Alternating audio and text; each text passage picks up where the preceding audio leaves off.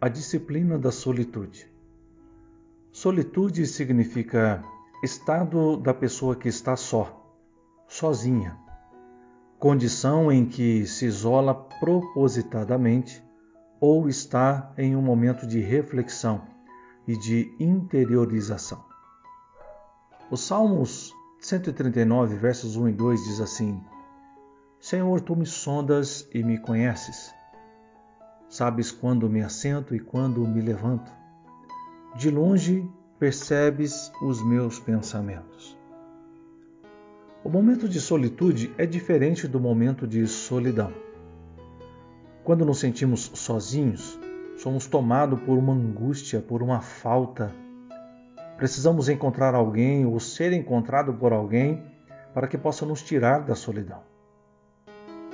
Momento de solitude é quando nós procuramos o silêncio da alma, aquietamos nosso coração e só nós e os nossos pensamentos entramos em um diálogo analítico para realinhar a nossa vida com Deus.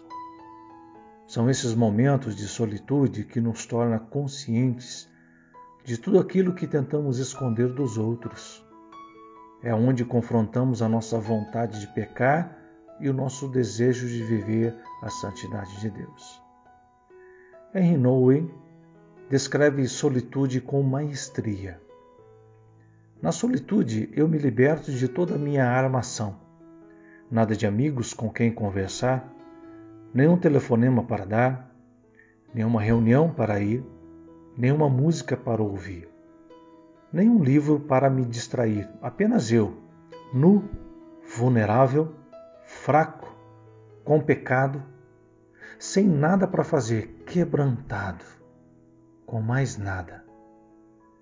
E esse nada que eu tenho que me defrontar na minha solitude, um nada tão aterrorizante que todo o meu ser deseja correr para junto dos meus amigos, para meu trabalho, para tudo que me distrai, para que assim eu venha a esquecer esse meu nada e, pa e passar a crer que eu tenho algum valor.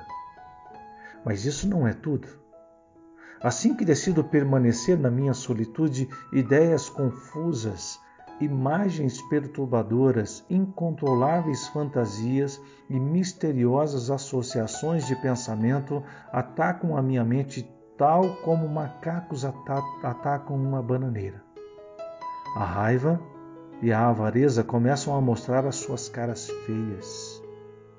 A minha tarefa é então perseverar na minha solitude, ficando na minha célula, até que todos os visitantes sedutores se cansem de bater em minha porta e deixem-me sozinho.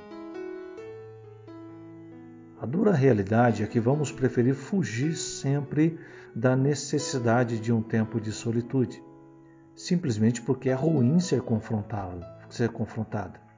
É desagradável analisar os nossos próprios pecados e as razões pelas quais eles insistem em ficar agarrados em nossa alma. Mas quando eu confio em Deus e faço, faço minhas as palavras de Davi, Senhor, tu me sondas e me conheces. Sabes quando me assento e quando me levanto. De longe percebes os meus pensamentos. Quando creio plenamente no amor eterno de Deus, essas palavras passam a ser interiorizadas e fazem diferença em minha alma. Senhor, tu me sondas e me conhece. Deus me conhece melhor do que eu mesmo. Deus sabe tudo a meu respeito. Sabes quando me assento e quando me levanto. Deus sabe todos os meus movimentos. De longe percebes os meus pensamentos. Não há nada em minha alma que Deus não conheça e não tenha uma clara visão à distância. Como poderei fugir da presença de Deus? Não é possível. Mas eu posso mudar o rumo da minha vida e passo a passo eliminar o pecado que é instrumento do diabo para me afastar de Deus. Purificar minhas palavras, pensamentos e atitudes de forma que Deus não seja um intruso em minha mente, mas seja meu mentor, meu guia, meu ajudador, minha inspiração, meu viver, até que Jesus venha para me levar para junto dele no céu por toda a eternidade. Desafie-se a tirar um tempo de solitude.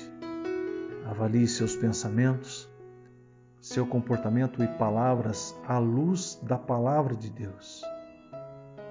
E prepare-se para ser cheio do Espírito Santo.